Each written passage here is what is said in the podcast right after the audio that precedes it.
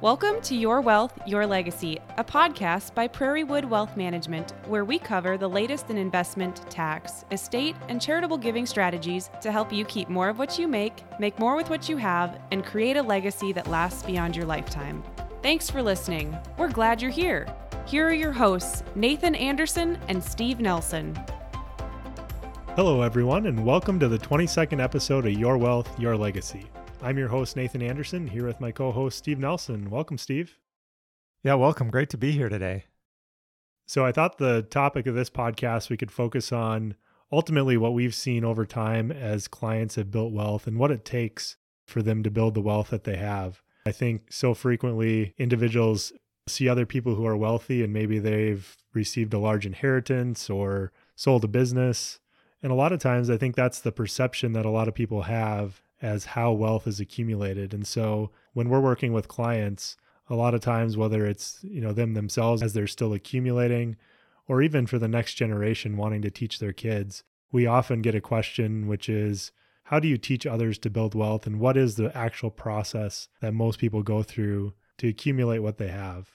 Yeah, and you know, I think that's very important because I think there's a big misperception on what wealth is. You know, most people think, "Oh, I see my neighbor driving a fancy car or having a nice home and they equate that to wealth. Or they're reading in the paper about somebody that's won the lottery or received a big inheritance. And typically, what we see is the exact opposite it's people living below their means, they spend less than they make, and they really invest the difference over the long term. And I think on on that point, one of the interesting things from my perspective is some of our wealthiest clients, when they come in, if you were to try to guess their net worth by what they drive or, or what they wear, you would be wildly off on on who our most successful clients are.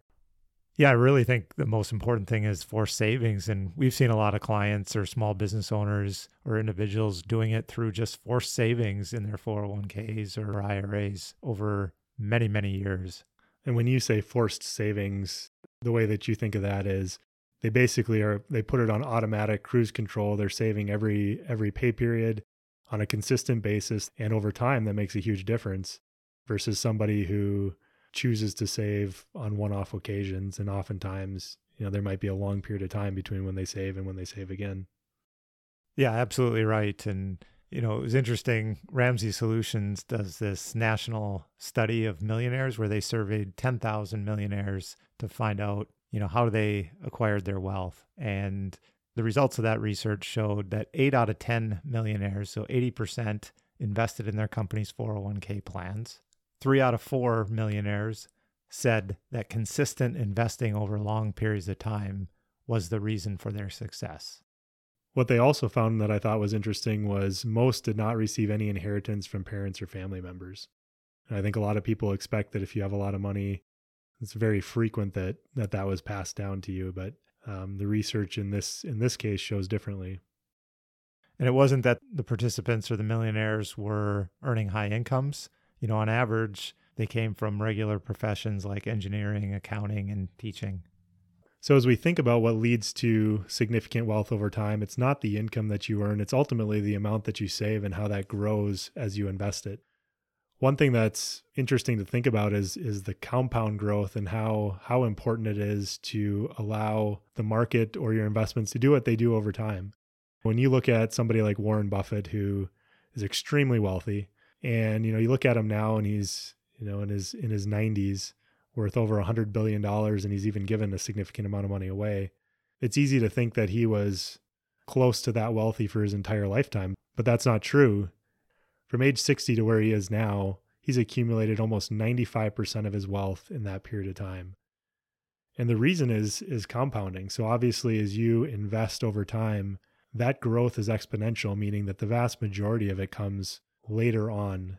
So often it seems so slow for decades until at the end you start to see really the benefits of compounding as it grows much more quickly.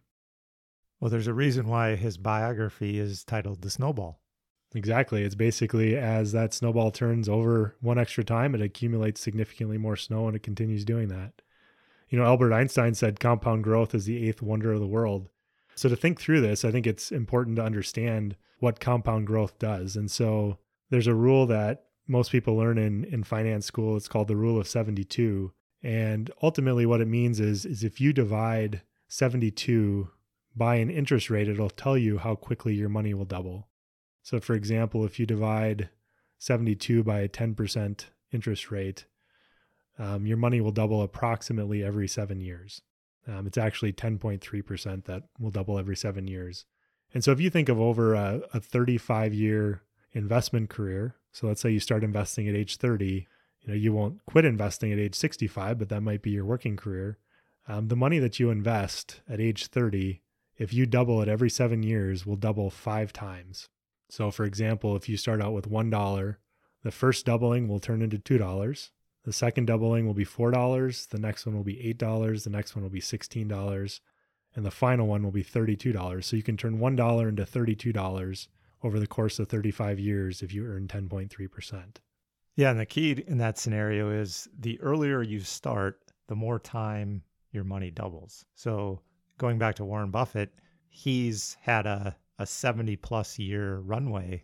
And so his net worth has been able to double many, many, many times over.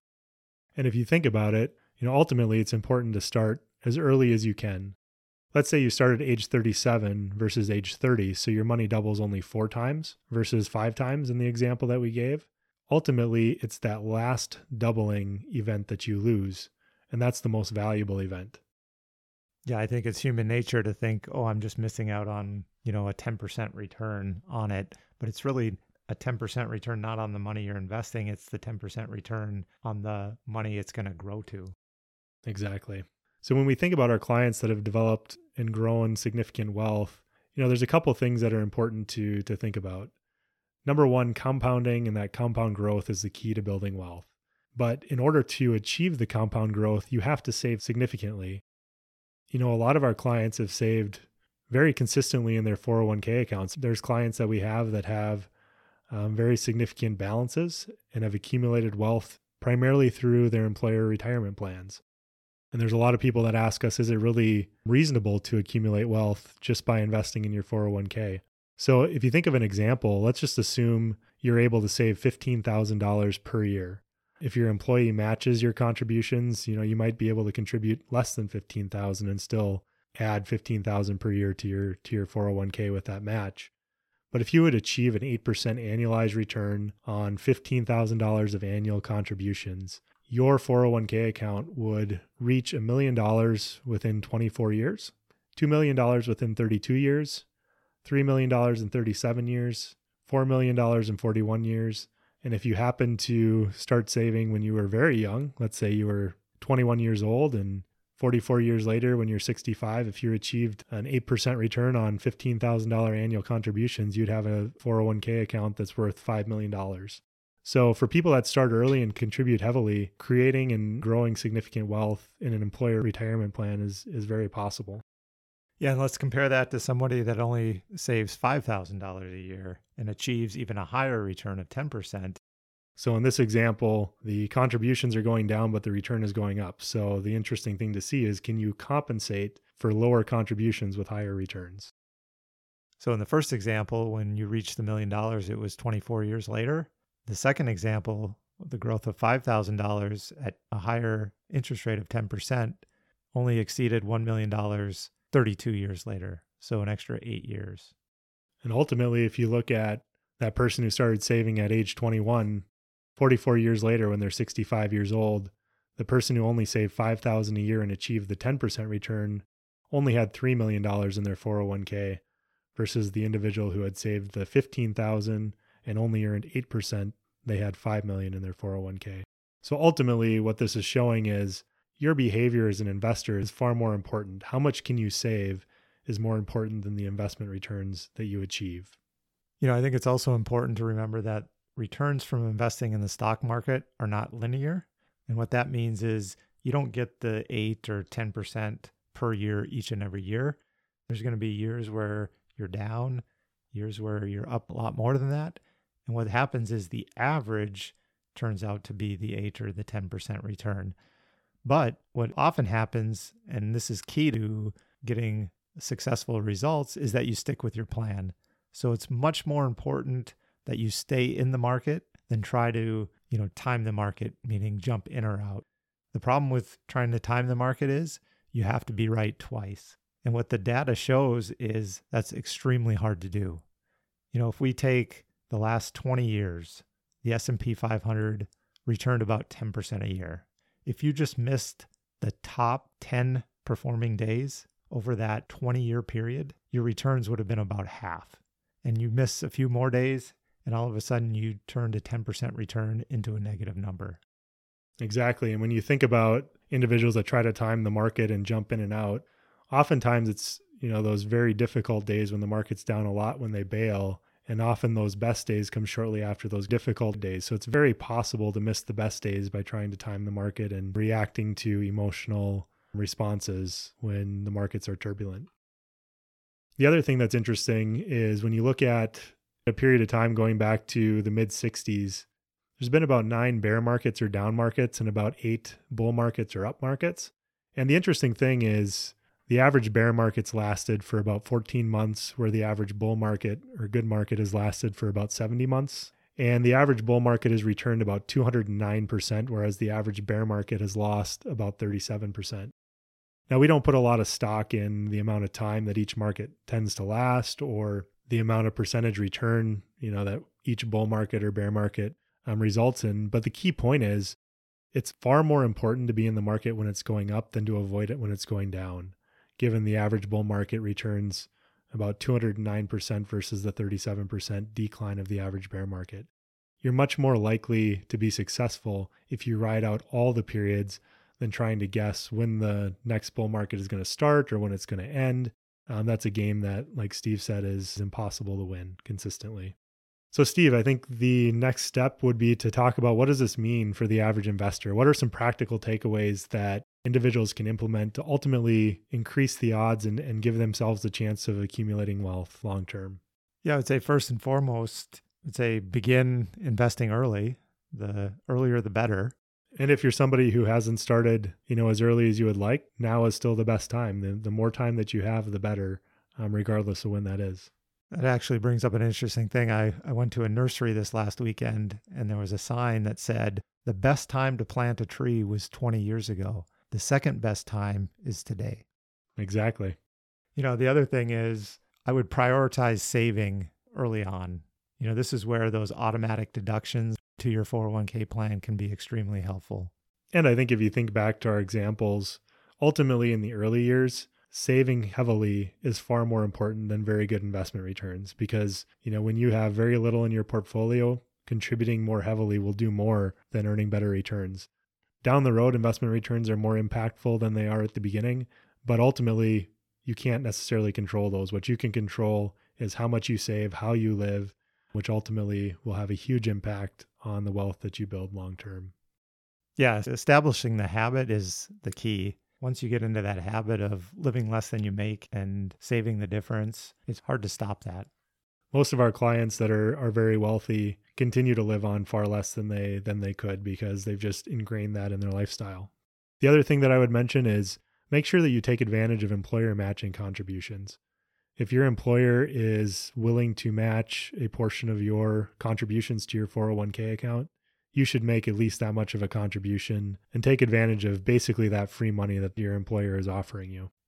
And then you you want to stick with the plan. So I think the biggest challenge is is the temptation to bail on an investment when it's down or your plan seems to be too slow or when market fluctuates. But that's the key is to stick with it and know that over long periods of time it's going to work. And I think what I see most frequently with plans that ultimately lead to success is people see others who are wealthy and it looks flashy and it, it looks exciting. But ultimately, the process to accumulate wealth is often slow and boring. So it's often the temptation to do something or do something different that is one of the biggest risks versus just sticking with the plan, saving consistently and following that for for many many years. The other thing that I would say Steve is given the value of saving early and how that can lead to you know significant wealth long term, one thing parents can think about is helping their kids get started. So let's say your kid recently has taken a summer job and so they have some earned income, they would qualify to make contributions to a Roth IRA and maybe the parents want to help their child make some of those contributions, um, they certainly can step in and, and help make those contributions and kickstart that process and get their kids off to a good start. Yeah, kids obviously need the earned income, but there's no requirement that the child needs to make the contribution. That can come from the parent. Exactly. So I think we can wrap up this episode. You know, often what we see is individuals believe that achieving wealth is out of their control, but ultimately the truth is that by committing to saving and investing consistently over time, building wealth is a very attainable goal for most families. It does take commitment, and typically it's not as exciting as most people expect. Most people don't win the lottery, most people don't receive a large inheritance, but the good news is that's not necessary.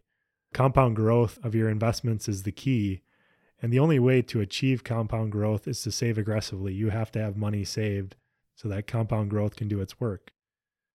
For those who have been successful in building their wealth, typically they eventually start to enter the next phase where they're focused on how to tax efficiently remove balances from their retirement accounts and pass their financial knowledge and assets to the next generation. So, for those who are interested in an approach to wealth management where a family CFO can help determine a coordinated and tax efficient way to manage your assets, we'd be happy to connect to see if what we do might be a good fit for your family. And if you're interested in learning more about building wealth or connecting with our team, you can check out the resources on our website at pw wm.com. That's all we have for today. Until next time, thanks for listening. Thank you for listening to Your Wealth, Your Legacy by Prairiewood Wealth Management. If you have comments, questions, or would like to learn more about working with Prairiewood Wealth Management, we would love to hear from you please visit us at our website, pw-wm.com, or email us at service at pw-wm.com. If you find our podcast helpful, leave us a review and share it so others can find us as well. Thanks for listening as we continue our quest to help others keep more of what they make, make more with what they have, and create a legacy that will last beyond their lifetime. The information discussed on this podcast is provided for general informational purposes only and does not represent investment, tax, or legal advice. Opinions expressed are those of Prairiewood Wealth Management and are subject to change, not guaranteed, and should not be considered recommendations to buy or sell any security. While past performance of market results may be discussed, it does not provide any assurance of future performance. The information presented herein has been obtained from sources deemed reliable but is not guaranteed.